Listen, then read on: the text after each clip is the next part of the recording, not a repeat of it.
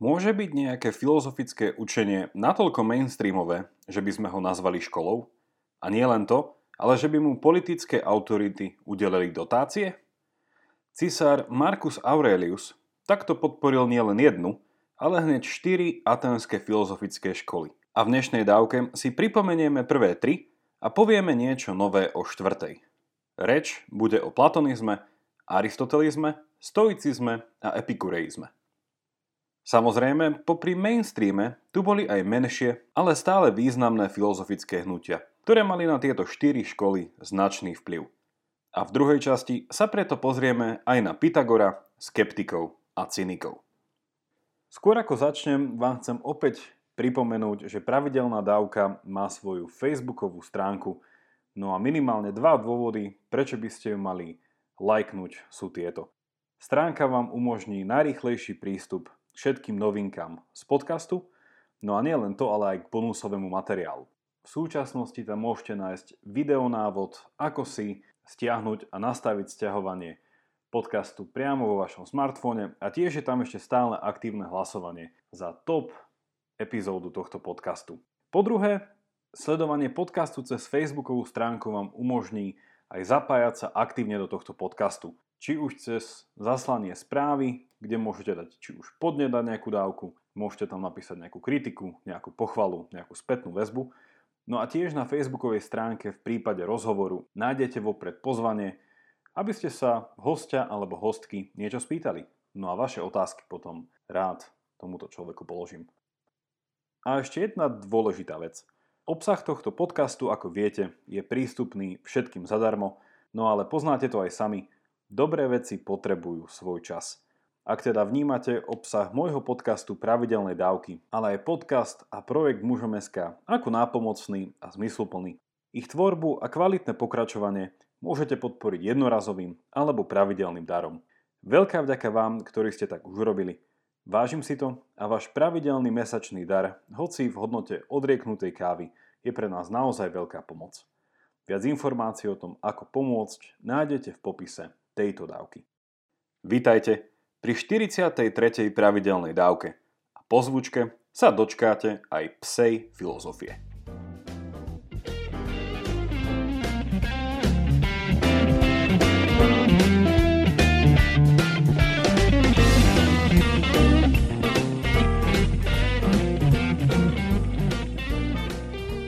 Bolo to v roku 176 po Kristovi, keď Marcus Aurelius, rímsky cisár a stoik, zaviedol a zabezpečil niečo ako dotácie či príspevky na platy pre hlavných filozofov štyroch dominantných filozofických škôl v Aténach. Platonizmus, aristotelizmus, stoicizmus a epikureizmus. Prečo tak urobil? Spomeniem dva dôvody. Poprvé, chcel tým uľahčiť čím lepšie vzdelávanie čím viacerým študentom z celej ríše. To tak uľahčilo situáciu študentom, ktorí inak platili priamo učiteľov po hodine a študenti tak nepotrebovali na štúdium toľko peňazí a tiež tak uľahčil či zlepšil situáciu učiteľom, ktorí boli inak platení priamo žiakmi. Učitelia tak neboli vydaní na pospas milosti študentov. Druhým dôvodom bolo, že samotný Aurelius bol tiež stoickým filozofom a teda popri fyzickej vojenskej príprave v gymnáziu videl veľkú cenu vo vzdelávaní filozofickom, ktoré v tej dobe zahrňalo vzdelávanie v retorike, logike, fyzike a astronómii, aritmetike a geometrii, ale taktiež etike a politike. Mohli by sme tak sumárne povedať, že tieto štyri filozofické školy boli školy praktickej filozofie. Filozofia v tej dobe nebola ani tak vnímaná ako teória, ale skôr ako terapia, teda niečo ako medicína duše. Za zmienku tu stojí možno porovnanie s dnešným tzv. CBT, teda kognitívno-behaviorálnou terapiou, ktorá vo veľkej miere čerpa ako zo stoicizmu, tak aj zo samotného Sokrata a jeho študenta Platóna, ako aj jeho študenta Aristotela. Dnes sa teda pozrieme na tieto štyri filozofické školy, ale hlavne na poslednú epikúrovú školu, pretože o platonizme, aristotelizme a stoicizme už bola reč v minulých dávkach.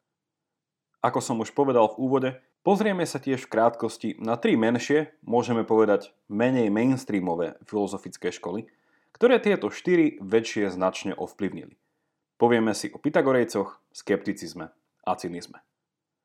I keď som už v minulých dávkach o Platónovi, Aristotelovi a Stoikoch hovoril, v rýchlosti si zopakujeme ich základné črty. Platonizmus. Platón založil v Atenách svoju školu, ktorú nazval Akadémia. A viac o Platónovi sme už hovorili v 26. pravidelnej dávke o Platónovej jaskyni. V otázkach metafyziky, a teda povahe sveta ako takého, hovoril o idealizme, teda hovoril o nemateriálnych formách, teda ideách, ktoré nespoznávame našim zmyslovým poznávaním, ktoré je pre Platóna takmer vždycky chybné, ale podstatou poznania je racionálne, introspektívne rozpamätávanie sa s cieľom poznať samých seba. Aristotelizmus Aristoteles zakladá v Aténach svoju školu, ktorú nazval Líceum.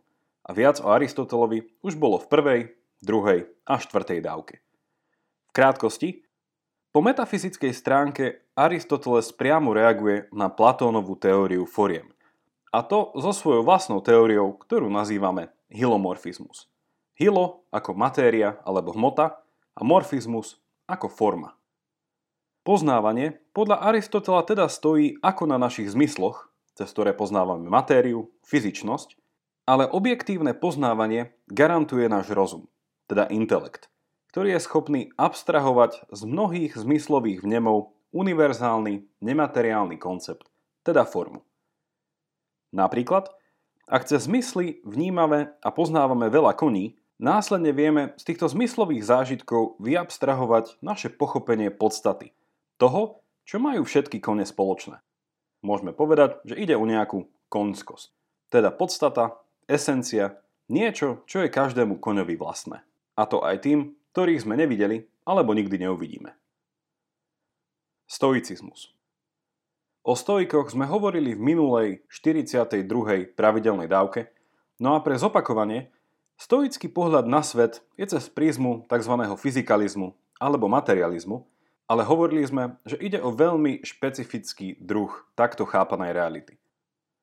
Stoici chápu svet ako usporiadaný nejakým asi nemateriálnym logos, a toto vonkajšie usporiadanie sa priamo odzrkadľuje v našom vnútornom osobnom logos a teda stoici uplatňujú tzv. etiku cnosti, budovanie dobrého charakteru. Ako sme spomínali, súčasťou a jedným z hlavných konceptov tejto etiky je tzv. apatia, teda odpútanie sa od bolesti a neporiadku či neharmonickosti, ktorú vzbudzujú naše vášne a emócie. Treba tiež dodať, že politická angažovanosť je pre stojkov kľúčová a pri dosahovaní šťastného života je taktiež neodmysliteľné priateľstvo. Pozrime sa teraz na štvrtú z týchto mainstreamových filozofických škôl, a teda epikureizmus. Epikuros žil na prelome 4. a 3. storočia a okolo seba vytvoril vďaka kultu svojej osobnosti komunitu nasledovníkov, ktorú nazývali záhrada. A táto komunita bola budovaná na priateľstve, ktoré Epikuros považoval za najvyššie dobro. Táto komunita bola na svoju dobu radikálne inkluzívna a jej súčasťou boli ako otroci, tak aj ženy, ako aj slobodní muži. A kvôli Epikurovmu kultu osobnosti, ktorý bol ako lepidlom tejto komunity, sa niekedy uvažuje, či išlo o komunitu filozofickú alebo náboženskú sektu. Epikuros učil prostredníctvom múdrych prísloví, výrokov a porekadiel a Epikuros tak nebol skeptikom, ale dogmatikom – teda veril, že isté veci môžeme poznať. Istú múdrosť môžeme dosiahnuť. V otázkach metafyziky Epikúros prevzal Demokritov atomizmus, teda materializmus, podľa ktorého sú základom nášho poznania výlučne naše zmysly a pocity. A teda hovoriť o bohoch alebo nejakých nemateriálnych, spirituálnych bytostiach pre Epikura nedávalo zmysel. A taktiež v tomto zmysle odmietol už spomínaný špecifický logos, ktorom hovorili napríklad stoici. A táto epikurejská metafyzika bola jedným z hlavných dôvodom, prečo bola celá záhrada, teda epikurejská komunita, často obžalovaná z ateizmu. Čo do etiky a politiky, pre epikurové učenie bola príznačná túžba po tzv. ataraxii. Grécky pojem, ktorý môžeme preložiť slovom pokoj, alebo lepšie nevznetlivosť, hlavne vo veci emócií. A táto túžba ho viedla k utiahnutiu sa z politického života a zameraniu sa na bezstarostný život. Určite ste všetci videli ikonický kreslený film Levý kráľ, ale možno ste si nikdy neuvedomili, že hlavnou inšpiráciou pre životnú filozofiu, podľa ktorej žili Pumba a Simon, bol práve Epikuros. Teda filozofia Hakuna Matata. Nestrachuj sa, zahod svoje starosti. Ataraxia a apatia sú tak dva základné princípy pre epikurejský etický a politický život. Hovoríme tak o emočnej nevznetlivosti a neprítomnosti utrpenia prostredníctvom odpútania sa. To, čo sme doteraz o Epikurovi a jeho filozofii povedali, často vedie k záveru, že jeho filozofická škola je totožná s hedonizmom. A ako dôkaz sa tu ponúka viacero skutočností. Prvou bola už spomenutá obžalba z nemorálnosti a druhou ohrozenie spoločenského pokoja. K tejto obžalobe prispelo aj to, že členmi epikurejskej záhrady boli často aj kurtizány a ich politická apatia by mohla byť v dnešnom jazyku označená za antisystémovosť. Je ale táto identifikácia epikureizmu a hedonizmu pravdivá? Chcem tu ponúknuť dva rozdiely. Poprvé, sám Epikuros hovoril čo do pôžitkov o pôžitkoch nižších a vyšších. A tým pádom nešlo len o telesné potešenie, ale taktiež o to, čo by sme mohli nazvať intelektuálnym. Druhý rozdiel, na ktorý treba poukázať, je rozdiel medzi samotným Epikurom, teda zakladateľom, a jeho nasledovníkmi.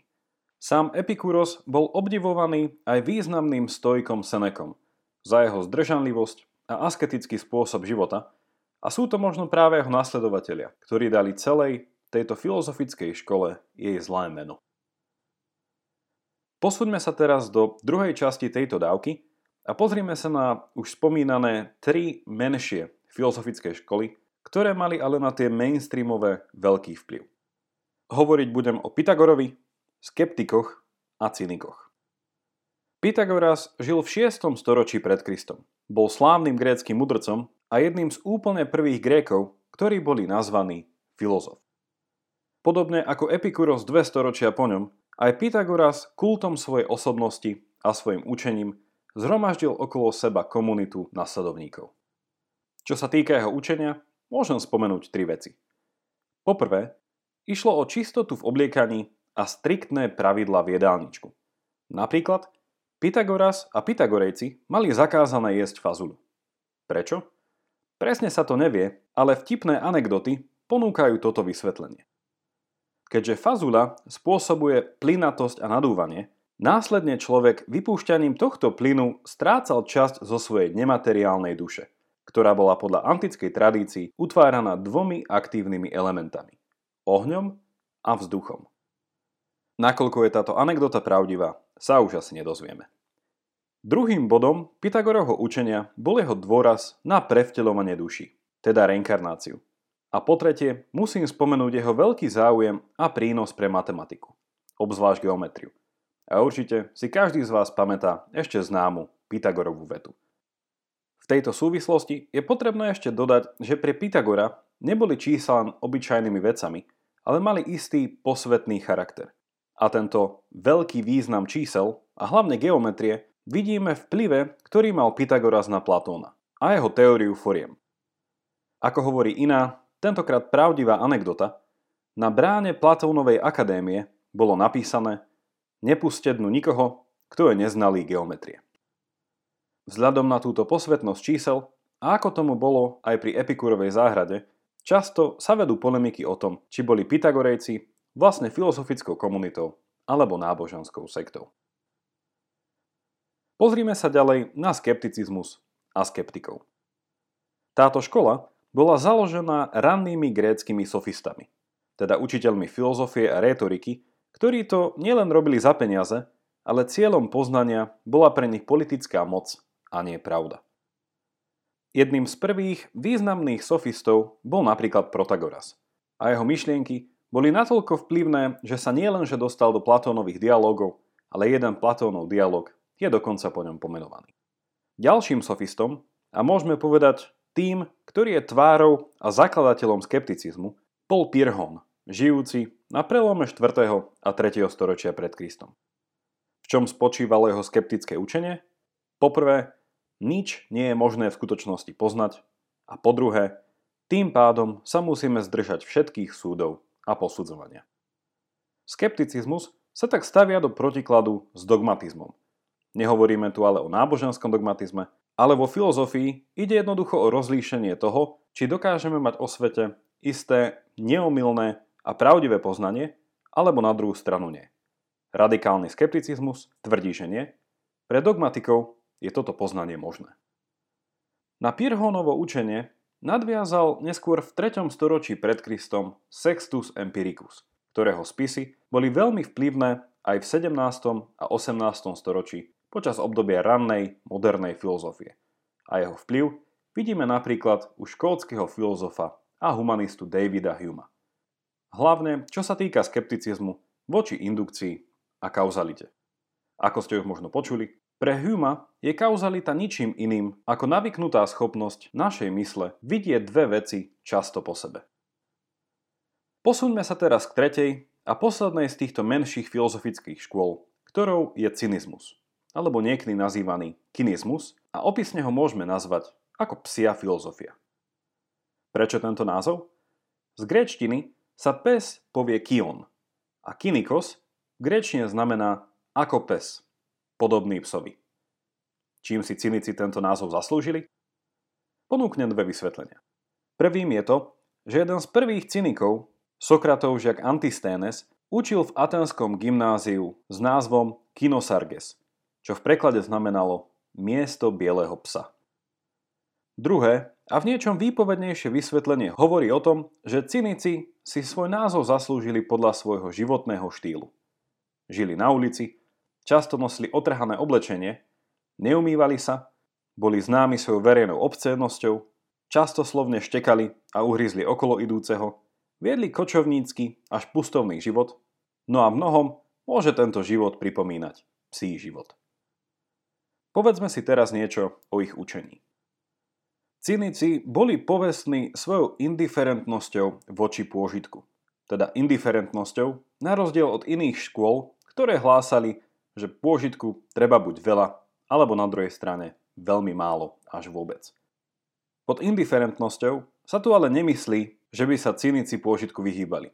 Práve naopak. Bolo im iba jedno, kedy a koľko ho mali. Táto indiferentnosť sa tiež odrážala v ich postoji voči dobovej mentalite, ktorá operovala na báze hamby a uznania v očiach druhých. Inými slovami, cynikom bolo jedno, čo si o nich myslíte. A túto svoju filozofiu nie len kázali, ale naplno žili. A známym príkladom je ich masturbácia a iné sexuálne prejavy na verejnosti. Ich učenie tak môžeme zhrnúť tým, že cynikom je príznačná nielen indiferentnosť, ale až pohrdanie voči spoločenským konvenciám a inštitúciám. I keď sa táto filozofická tradícia dátuje až k Sokratovmu študentovi Antisténovi, hlavným predstaviteľom tejto individualistickej, subkultúrnej či až protikultúrnej filozofie bol Diogenes zo Senópy a jeho chápanie slobody by dobre pasovalo pod to, čo nazývame voluntarizmus. Teda rob, čo chceš. A zo životného štýlu samotného Diogéna vidíme, že sloboda v štýle rob čo chceš mala špecifickú príchuť. Rob čo chceš, a to obzvlášť zarážajúcim a otrávnym spôsobom. Jedným slovom, obcénosť. Na záver je zaujímavé dodať, že dnes je označenie cynik používané na niekoho, kto koná iba pre vlastný záujem a má pesimistické či až nihilistické videnie sveta. Pričom pôvodní cynici boli skôr, mohli by sme povedať, starovekí hypisáci, ktorí mali síce pozitívny pohľad na svet, ale ignorovali všetky spoločenské pravidlá, zvyky, ako by niekto povedal, nemali dobré móresy. Čisto pre zaujímavosť, tento súčasný význam slova cynik sa v jazyku zaužíval až od polovice 19. storočia. Na koniec dnešnej dávky vám chcem ponúknuť ešte tri otázky na zamyslenie. Poprvé, do ktorej z týchto štyroch mainstreamových filozofických škôl, teda platonizmus, aristotelizmus, stoicizmus či epikureizmus, by ste išli študovať a prečo? Po druhé, existuje v súčasnej dobe niečo, čo by sme mohli nazvať ako mainstreamová škola alebo školy filozofie, podľa ktorých sa dnes ľudia riadia? i keď možno ani v nich neštudovali. A po tretie, nezdá sa vám, že náš lifestyle dnes vlastne vôbec nie je až tak ďaleko od gréckých filozofických škôl, ktoré sú už takmer 2500 rokov staré? Vaše postrehy mi určite napíšte na pravidelná dávka zavináč mužom SK. Toľko na dnes a už iba pripomínam, že pravidelnú dávku môžete odoberať v podcastových aplikáciách Apple Podcast, SoundCloud a Spotify. Videonávod, ako si podcast stiahnuť priamo do vášho smartfónu, nájdete na facebookovej stránke a tiež v popise tejto dávky. Teším sa na vás opäť v stredu Majte sa dobre a nech vám to myslí.